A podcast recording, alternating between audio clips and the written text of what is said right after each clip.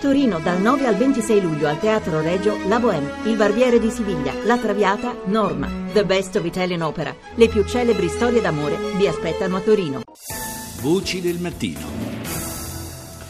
Sono notizie raccapriccianti quelle che arrivano dal Sud Sudan, paese che anche dopo aver raggiunto l'indipendenza non ha mai davvero conosciuto la pace. Do il buongiorno a Pietro Veronese, già giornalista del quotidiano La Repubblica ed esperto dell'area. Buongiorno. Dal Sud Sudan arriva la denuncia da parte delle Nazioni Unite, in particolare dell'UNICEF, eh, di orribili violenze inflitte a, in particolare a bambini, bambini che hanno subito violenze sessuali, stati, hanno subito mutilazioni genitali, sono stati gettati nel fuoco, delle cose che fanno veramente venire i brividi solo a dirle. Ma eh, al di là di questo dato eclatante, eh, c'è una situazione in quella parte del, dell'Africa che eh, ormai è anche difficile da commentare perché non si vede un'uscita da questo, da questo conflitto e la, l'indipendenza non mi sembra che abbia giovato più di tanto.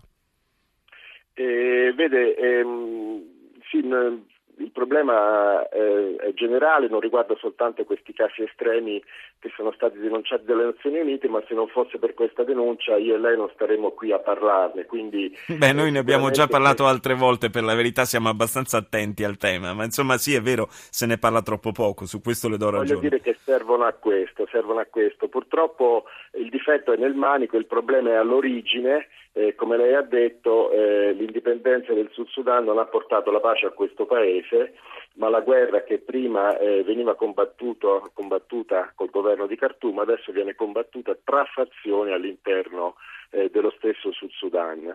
Ehm, ci sono intere generazioni che sono cresciute nella guerra, gruppi dirigenti che non sanno esercitare il potere se non con le armi e quindi all'indomani dell'indipendenza eh, il movimento di liberazione che era stato eh, vittorioso e aveva ottenuto questo importantissimo risultato politico si è diviso al suo interno per eh, appropriarsi del bottino dell'indipendenza che in Sud Sudan significa sostanzialmente petrolio. Certo.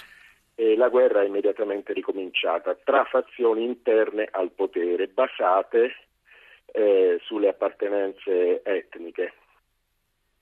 Purtroppo questo conflitto è combattuto da una piccola elite di signori della guerra e la popolazione del Sud Sudan continua a soffrire oggi come soffriva prima. Sì, tra l'altro soffre anche a causa della guerra, ma non soltanto a causa della guerra, eh, soffre anche la fame eh, in molti casi. Insomma, anche da questo punto di vista ci sono dei dati molto allarmanti. Eh, perché eh, domanda forse retorica, ma perché la comunità internazionale fa così poco per eh, porre fine a questo conflitto?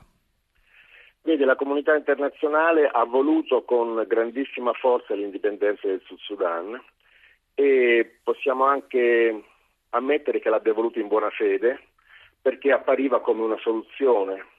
Il conflitto durava da decenni in forma estrema, eh, era costato centinaia, di, direi anche miliardi di dollari in aiuti alimentari, c'era una macchina poderosissima eh, di aiuti che sosteneva le popolazioni del Sud Sudan.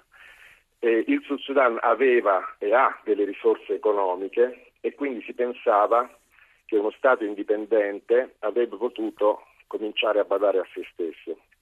Ma così non è stato e ripeto, la colpa di questo tragico stato di cose ricade, secondo me, in primo luogo sul gruppo dirigente sud-sudanese, il quale una volta giunto al potere, una volta libero eh, dai, conf- dal conflitto che lo legava al nord, sì. al Sudan, al governo di Khartoum, Khartoum, invece di provvedere al bene del nuovo paese, si è preoccupato soltanto di appropriarsi delle risorse.